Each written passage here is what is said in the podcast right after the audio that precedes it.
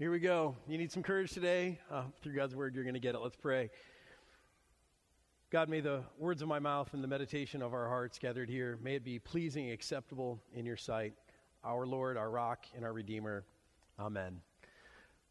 Back in the 1950s, you know, way back when it was still hip to run cruel experiments on kids, those were the days, right? Um, there was uh, one woman, Ruth Berenda, who ran a group of experiments on kids, and she published the results of her study under the name of, of this uh, title The Influence of the Group on the Judgments of Children. The Influence of the Group on the Judgments of Children. And in that study, a simple experiment was conducted. It, it wasn't actually very cruel for the 50s, it was actually pretty calm. Um, but what they did was they gathered a group of kids in a classroom and uh, grabbed a whole, you know, different age groups, a group of kids in a classroom, and they showed them a card with three lines like this three lines of various lengths, each of them numbered. And then they turned over another card on the left with a single unmarked line. And the experiment was pretty simple. They said, All right, students, which line on the right, which of these numbered lines on the right, is the same size as the numbered line on the left? That was the question. Uh, in fact, let's try this out right now so you can uh, demonstrate whether or not you would pass this test. So, which of these three lines is the same length as the number, or as, as the line over here? Uh, which of these numbered lines is the same as the line over here on the left? One, two, or three? Three. Okay, good. Um, you know, the kids, they got it right too. 94% of the participants in the study got it right. Because what they said is they said, you know, write, write your answers down, and they all wrote them down like a pop quiz. They turned in their sheets at the end. 94% of the participants got it right on a series of lines, and uh, the 6% who didn't get it right, they immediately sent them to get their eyes checked because this is way too easy. Everyone should get this, right? Just kidding about that last part. You'll never laugh at my jokes. You have a terrible sense of humor. It's okay, um, unless you just make peace with that fact. So then they ran the study again. So they got the same group of kids. They showed them the same lines, but they changed a few things. So they brought the kids back into the room and they said, okay, we're going to do the same thing we did before. We're going to show you some lines and show you another line. But instead of writing down your answers on a piece of paper, you're going to have to stand up and give your answer in front of all of your peers here in the classroom. So they changed it up a little bit. Oh, but, but then they did one other thing. They, uh, they actually, before they did the second round of experiments, they gathered a majority of the students together secretly, and they told them that when they were to stand up and give their answer, they told them on a number of these uh, line experiments to give the wrong answer, to lie. So, like on this one, they would say, We know the answer is number three, but we all want you to say number one. So, they pulled a, a majority of the students in, they told them to say the wrong answer, and then they had them go first. So you can imagine how the experiment went the second time. The, the kids show up into the classroom, they say, We're going to do this a little differently. And student after student stands up, and instead of saying line three, they say number one, number one. You know, they throw a couple in there who are going to say number two, and a couple will say number three, but the majority of the students all say number one. So for those students who weren't in on the secret, those students who were, who were actually the study participants, what do you think happened to them? I mean, 94% of them got it right before. What do you think happened as they began to have hear their peers say the wrong number? Yeah, dramatically decreased their accuracy. What they found was less than 50% of the students got the answer right. So, so instantly, you know, going from paper to verbally, the students got twice as dumb. Is that incredible? All because they heard other people giving the answer. Why, why is this true? Why, why would this work out this way? Well, you know, I think we all just kind of know this intuitively. Science just showed us what we all know that it is scary to go against the crowd, even when you know better. In this study um, that we're beginning today, by the way, you should have gotten a new Growing Deeper on the way in for this series. This is a message study. We intend for you to use this experience on Sunday mornings as a catalyst throughout your week.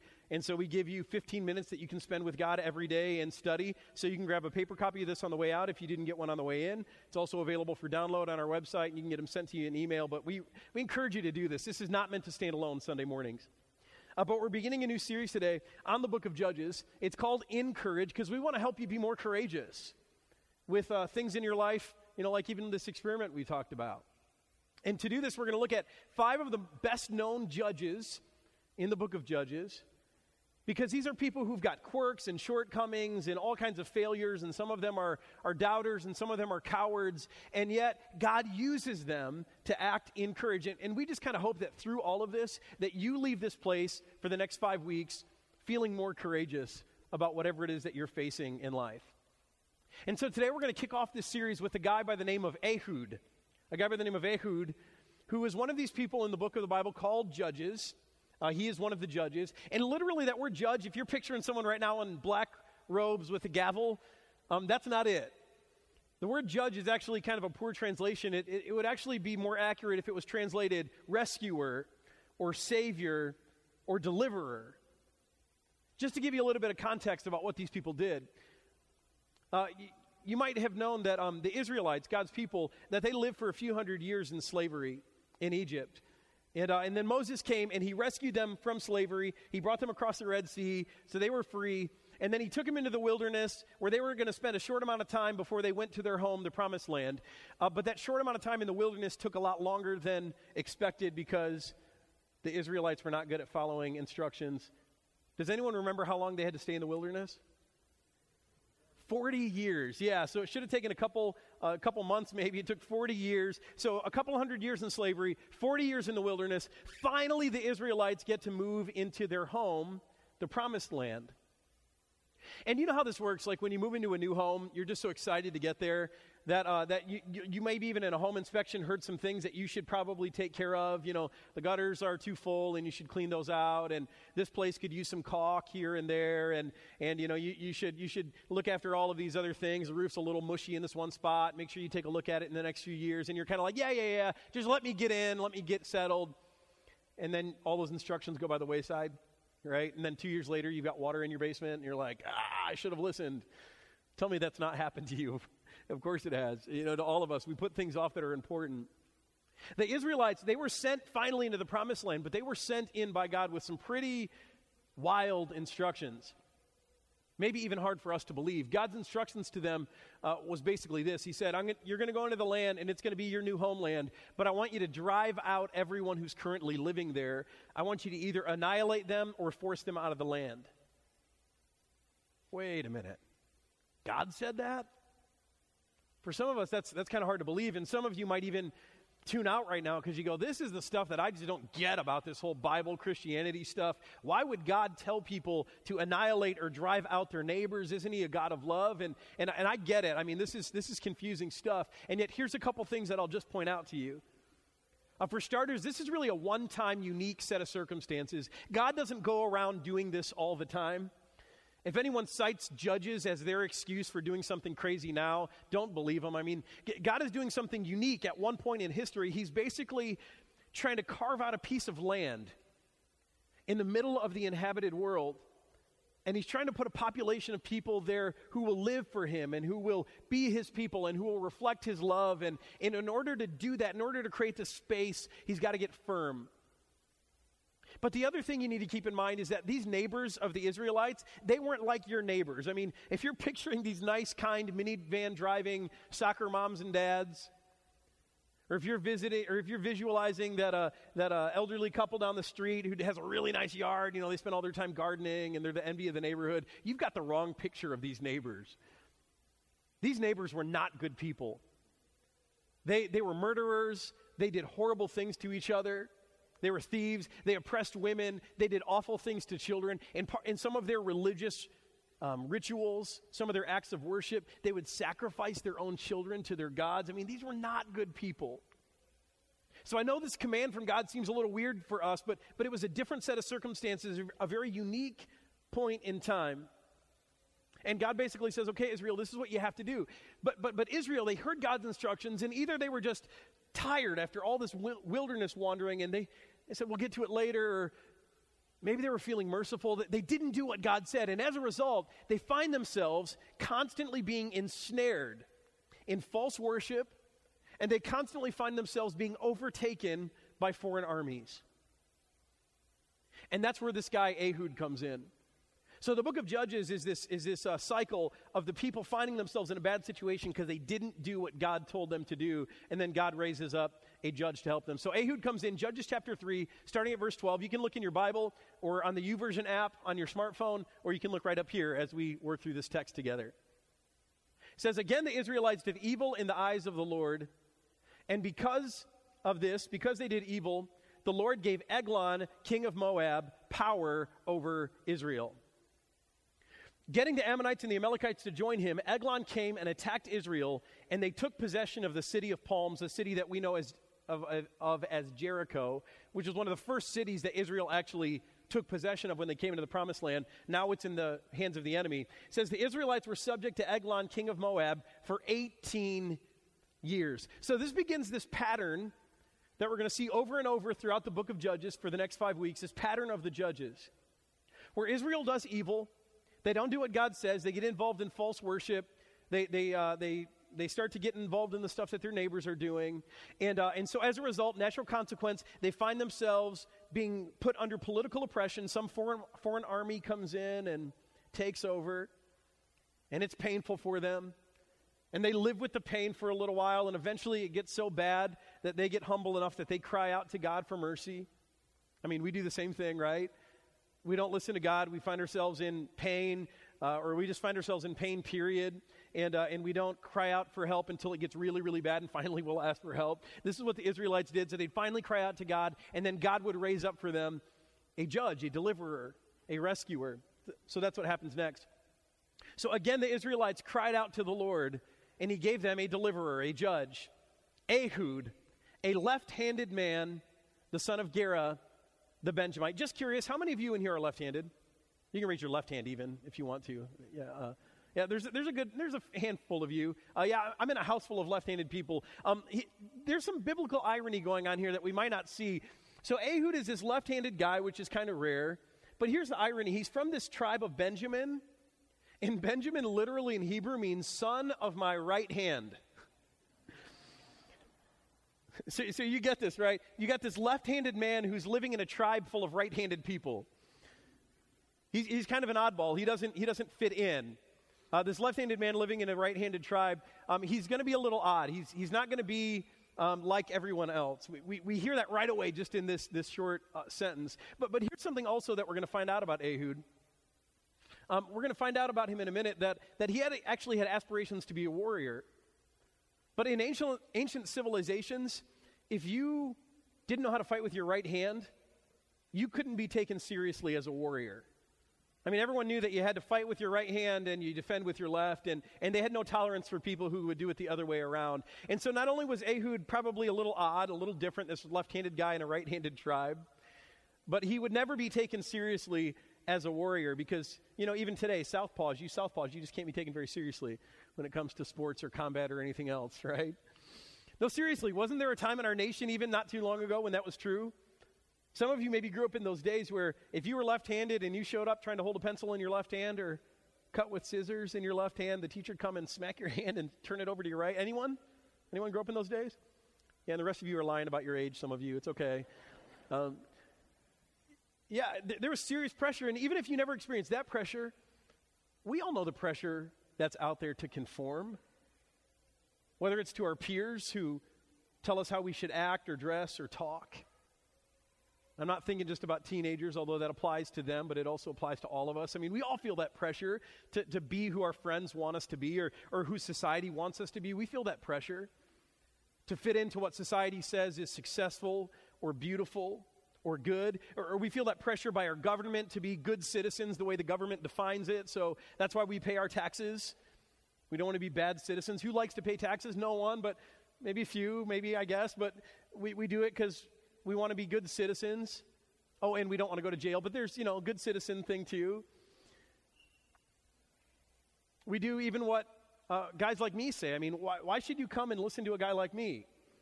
Some of you are asking yourself that question right now. You're like, that is a good question. I've never thought about that. Isn't it true that, that we also are curious and we want to conform to what, what religion says about what it means to be a good person? We find ourselves all throughout life conforming. And here's what happens there's a lot of pressure to conform. And so often we say, you know what? I'm just, it's, it's not worth my effort to try to push back, and, and I don't want to deal with all the friction and, and all of the difficulty of, of being different or standing out, so I'll, I'll just fit in because it's easier. But here's, here's what will happen. Uh, as you start to give in to the pressure around you to blindly conform, you'll find yourself growing more insecure. See, see we think conformity is going to help us feel better about ourselves, but conformity breeds insecurity, not courage. And so, by conforming blindly to what people want us to do, we, we actually don't feel better about ourselves. We actually feel more insecure and less courageous. We become more dependent on the opinions of others in order to feel good about ourselves. But, but that wasn't Ehud. Ehud was just a different kind of guy. And so, even though he was this left handed guy in a right handed tribe, even though he wanted to be a warrior and warriors couldn't be left handed, somewhere along the way, Ehud just says, You know what? Forget it. I'm going to be who I am. I'm going to stand out rather than trying to fit in.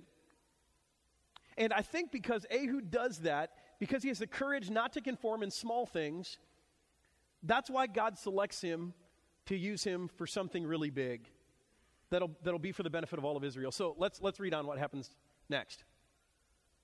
Uh, then the Israelites sent him, sent Ehud, with tribute to Eglon, king of Moab. So, so Ehud becomes the guy who's actually carrying tribute to, to this foreign king. You know how this works in the movies, if you've seen Star Wars or anything like that. I mean, when a foreign king is, is oppressing you, you've got to pay him off so he doesn't beat you up too bad. And so Ehud becomes this courier who takes tribute to the king, and maybe his left handedness even had something to do with it. He's a left handed guy, so he can't be a threat to anyone. So he's selected, and he gains the trust of Eglon, king of Moab. He's the guy who delivers the loot to him.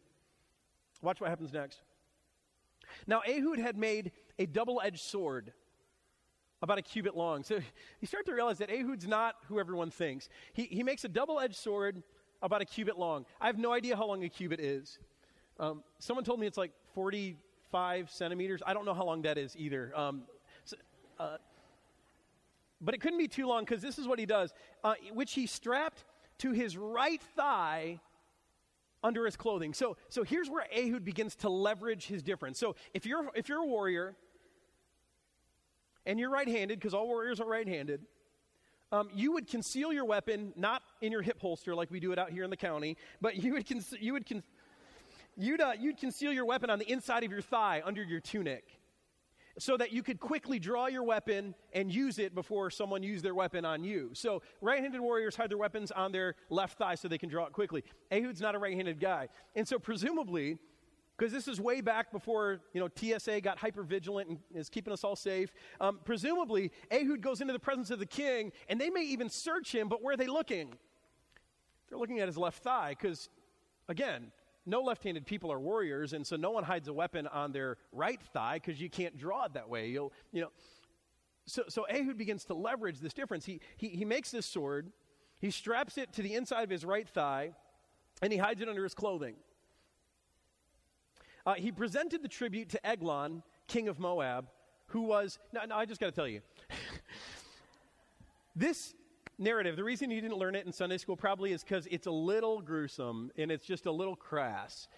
And, uh, and yet, God chose to write this down. I have this written down for us. Um, Ehud is even mentioned as a hero of faith in the book of Hebrews, where we get all this, this list of all these great heroes of the faith. So he's worth studying, but it is a little crass. It's a little gruesome. It's kind of potty humor in some places. And, and, uh, and so, you know what? If you don't like this today, Talk to God about it after the service. I'm not taking any emails because this is in the Bible. This is not me, okay? So he presented the tribute to Eglon, king of Moab, who was a very fat man. Again, save it for God. After Ehud, after Ehud had presented the tribute, he sent on their way those who carried it uh, but on reaching the stone images near Gilgal, he himself went back to Eglon. Now, hold on a second. So, so Ehud's got this entourage of people who are carrying all the tribute. So they're, they're paying this king a lot of money and goods in order for him not to beat up on them. They're, you know, they're paying off the bully.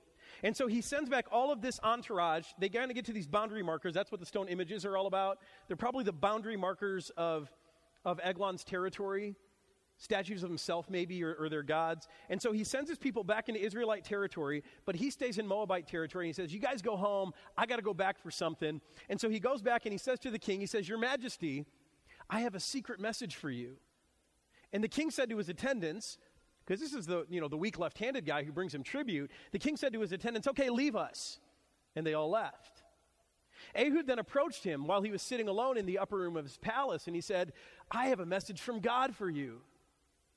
As the king rose from his seat, Ehud reached with his left hand, drew the sword from his right thigh, and plunged it into the king's belly. Even the handle sank in after the blade, and his bowels discharged. Told you it's gross. Ehud did not pull the sword out, and the fat closed in over it. um, again, I could never get away with just saying this stuff. I mean, like, this is crazy. So, so then Ehud went out to the porch. He shut the doors in the upper room behind him and he locked them. So, so basically, I mean, this left handed guy, this left handed weak guy who should not be feared by anyone, harmless as a little fly, uh, this left handed guy has successfully assassinated the king of Moab, who is holding all of Israel in, in oppression. He kills him. There he is dead in this upper room. Ehud locks the doors. He escapes out to the terrace and he's on his way. And presumably, um, because Eglon, that, that whole thing about his bowels discharging, presumably because that happens, the guards misread what is going on inside of the room. So look, look at what happens next. After he had gone, the servants came and found the doors of the upper room locked. They said, He must be relieving himself in the upper room of the palace. They waited to the point of embarrassment. So here these guys are, they're waiting and they're waiting. They're like, the king is using the bathroom, and they're, they're just kind of waiting and waiting and waiting. And, uh, and no one wants to go first, of course, because no one wants to be in there for that. So they waited to the point of embarrassment. But when he did not open the doors of the room, they took a key and unlocked them. There they saw their Lord fallen to the floor dead. So, um, again, this, this left handed guy this left handed warrior that no one would expect, um, has not only killed their king, but he left them all standing outside. He's outsmarted all of them. While he, they all were waiting out there, Ehud had long gotten away, and he passed the stone images, so he got out of Moab land back into Israel, and he escaped to Seirah. Uh, when he arrived there, he blew a trumpet. That's, that's the sound for warfare, you know, like, hey, summoning all the warriors. So, so here again, this left handed guy who can't be taken seriously by anyone as a warrior, he's now blowing the trumpet and he's calling these guys to war. So he blows the trumpet in the hill country of Ephraim, and the Israelites went down with him from the hills, with him leading them. This left handed warrior. Follow me, he ordered, for the Lord has given Moab, your enemy, into your hands. So they followed him. They followed him down and they took possession of the fords of the Jordan that led to Moab. They allowed no one to cross over. So, so uh, then Ehud, this, he's, he's a tactical guy too. He leads them to this place on the border near the fords of the river Jordan where they can't easily cross over. And so they get this strong position. They, they kind of build a stronghold because all of the Moabite people, they're back trying to figure out what to do. Their king is dead, they're scrambling. Israel's got the advantage of time. They're their position for military battle, and they allow no one to cross over. At that time, they struck down about 10,000 Moabites, all vigorous and strong fighting men. Not one escaped. That day, Moab was made subject to Israel, and the land had peace for 80 years. Do you remember at the beginning of this? How long was Eglon, the king of Moab, how long was he oppressing Israel? It was 18 years. It's kind of interesting. He was, he was over them for 18 years, but here's this great reversal. Moab was made subject to Israel, and the land had peace for 80 years. All because this left handed guy had the courage to be different. Now, some of you still don't understand why on earth we shared this Bible story with you today. You're like, what, what is the point of all of this? I, I think the point for us today can be rather simple. I, I think the point is that God could use a few more nonconformists in the world. You know, if we would just stop trying to fit in all the time, if we would stop trying to be like everyone else, if we would stop trying to hide our God given differences, if we stop feeling bad about how we are different, the ways that maybe we're a little odd, our unconventional methods of getting things done, I, I think God could use that. And we see it out in the world. I mean, we see that nonconformists are the people who are the innovators and they change how things get done and, and they revolutionize things and they bring new products to market. I mean, you think about people like Henry Ford or Steve Jobs and, and people who changed the world because they were nonconformists. But how much more could God use people who have the courage to stand out? I mean, Ehud, he, he had the courage just to be different, to say, you know what? I, am going to be a warrior who fights with my left hand. Call me crazy, but I can't really control this, and, and this is who God has made me to be. And God used him. See, I think there's something powerful about nonconformity. And I, and I hope this story encourages you, this narrative. It's true. And God wrote it down for some reason. I, I hope it encourages you to think about that, to say, you know, there's something powerful about nonconformity. So the next time you're feeling the pressure from your friends, or you're feeling uh, pressure from your coworkers, or, or you're just feeling that, that vague societal pressure that's, that's telling you who to be and how to act and, and what to look like and what to do, that, that you have the courage to push back and say, ah, not so fast. God can use people who are nonconformists. God can use people who have the courage, who demonstrate the courage to stand out. And when, and when you demonstrate the courage to stand out in small things, God can then grow that courage and use that courage for much bigger things. See, there's something powerful about nonconformity.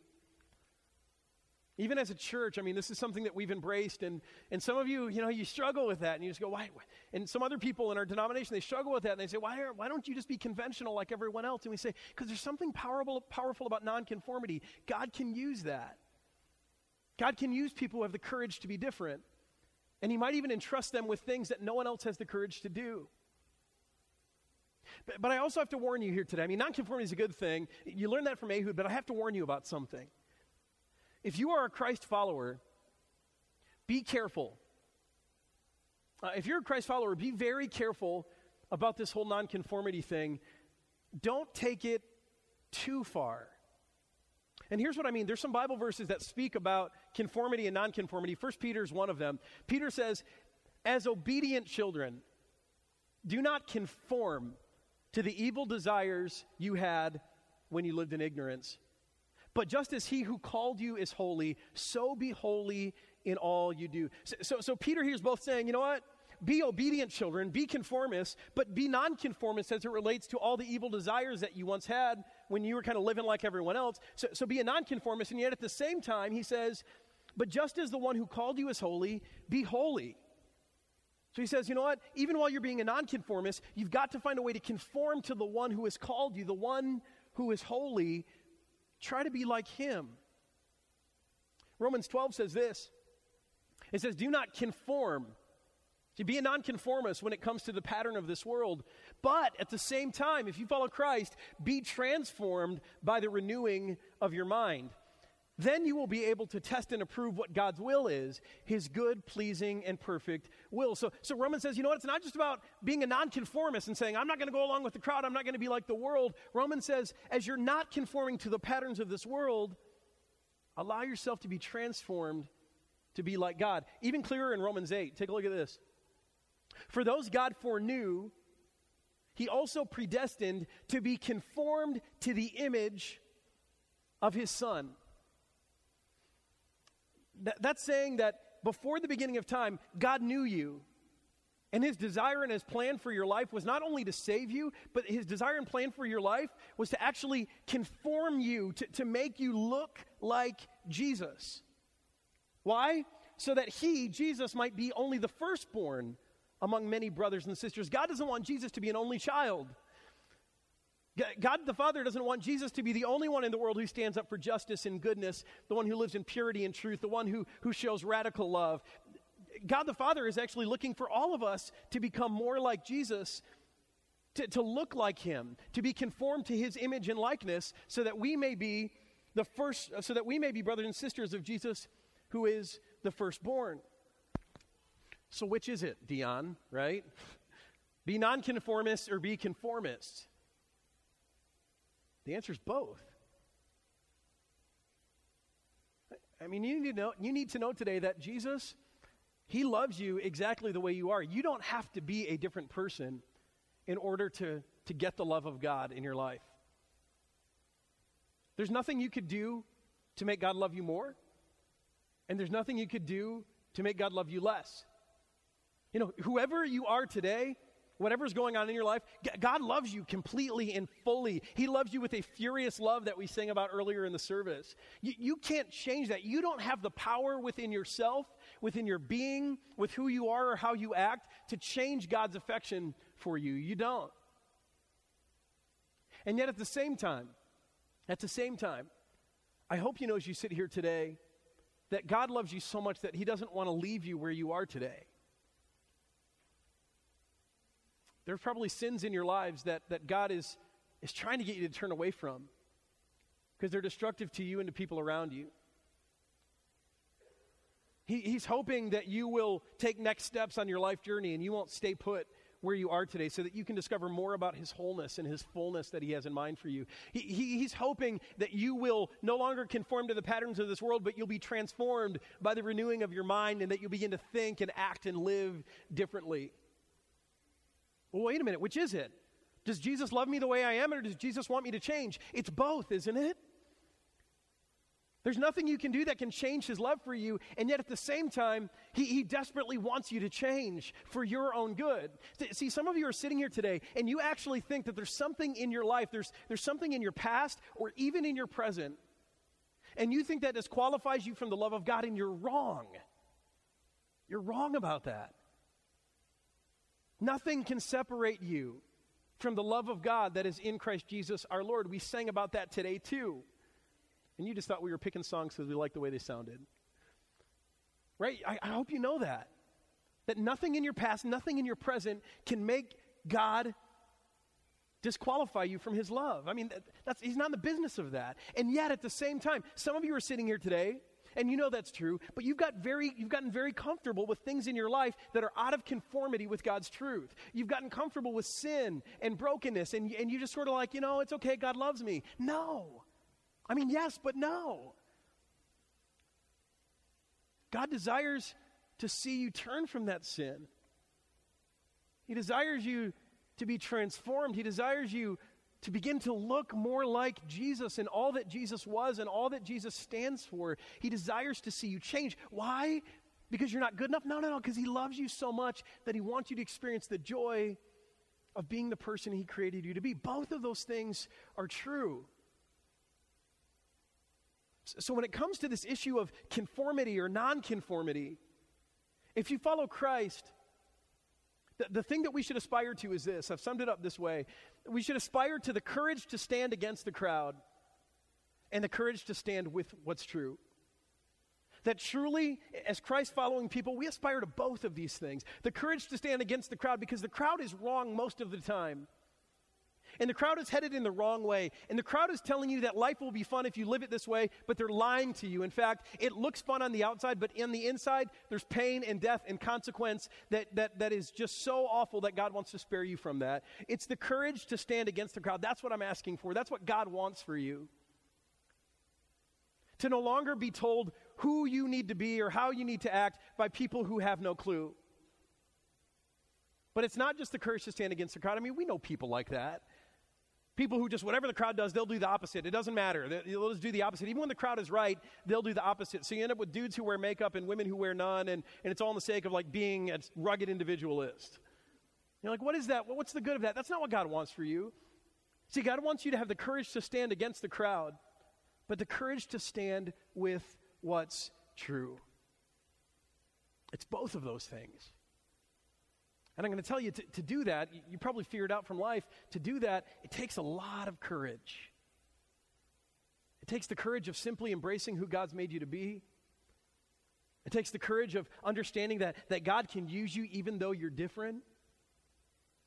It takes the courage to look inside of yourself and to say, you know what? There are some things in my life that are out of conformity with what God says is best for me. And even though I don't understand it and I don't see how this could be true, I'm going to be courageous enough to try life God's way and see if maybe He's wiser than I am. See, see that's, a, that's an amazing amount of courage. But here's the trick to it, I think. And I think this is where Ehud can be helpful to us. I, I think the key to this is to start small. You know, start with being okay with being a left handed person in a right handed tribe. Begin to have courage to stand against the crowd, but to stand with what's true in small things. And God will grow that courage in you and enable you to stand against the crowd and with what's true in big things and things that matter and things that mean rescue and salvation for people all around you. That's what I want to ask for from God today. So, um, we've already done our singing. Today, we're going to close off with prayer and then we're going to send you. So, please rise as we pray.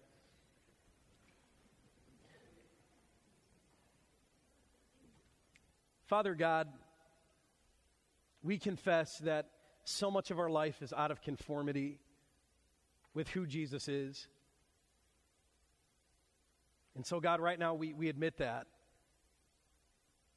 That we are more content to follow the crowd and to be like them than to be like Jesus. And, and Father, we know that's wrong. And sometimes it's our hard headedness, but sometimes it's our fear that keeps us going the way of the world rather than the way of Jesus, that keeps us following the crowd rather than standing with Jesus, who is the truth. And Father, we ask for your forgiveness today. Forgive us for those things that we do, those things that are done out of weakness, and those things that are done intentionally, knowingly, deliberately. Forgive us for all of those things. And remind us again today, Father, that our actions, bad or good, that they don't change your heart for us. They don't change your love for us. They don't change your hopes and dreams for our lives. Help us remember that you're a loving Father who gave your Son so that we could be yours, so that we don't stand in guilt or fear or shame anymore. And, and then, Father, I ask that you'd give us courage to stand against the crowd and to stand with the truth. Give us courage to be who you've made us to be, to, to be who Jesus is calling us to be, and to do that without apology to do that courageously. God, God, this week, I pray that you give us small tests of courage that are, that are, that are just at the right level so that we can pass them, so that our courage can grow and we can grow in our sense of who you made us to be and who you're calling us to be instead of who the world says we should be. And God, I pray most of all that you'd give us your Holy Spirit so that every step of our lives as we as we take steps closer to being the people you have created us to be that we will grow in courage and that we will be useful for you to do things in this world that will result in the salvation of many. Just like you used Ehud, this left handed guy, to save Israel, use us to save those who are perishing in our generation. Give us courage.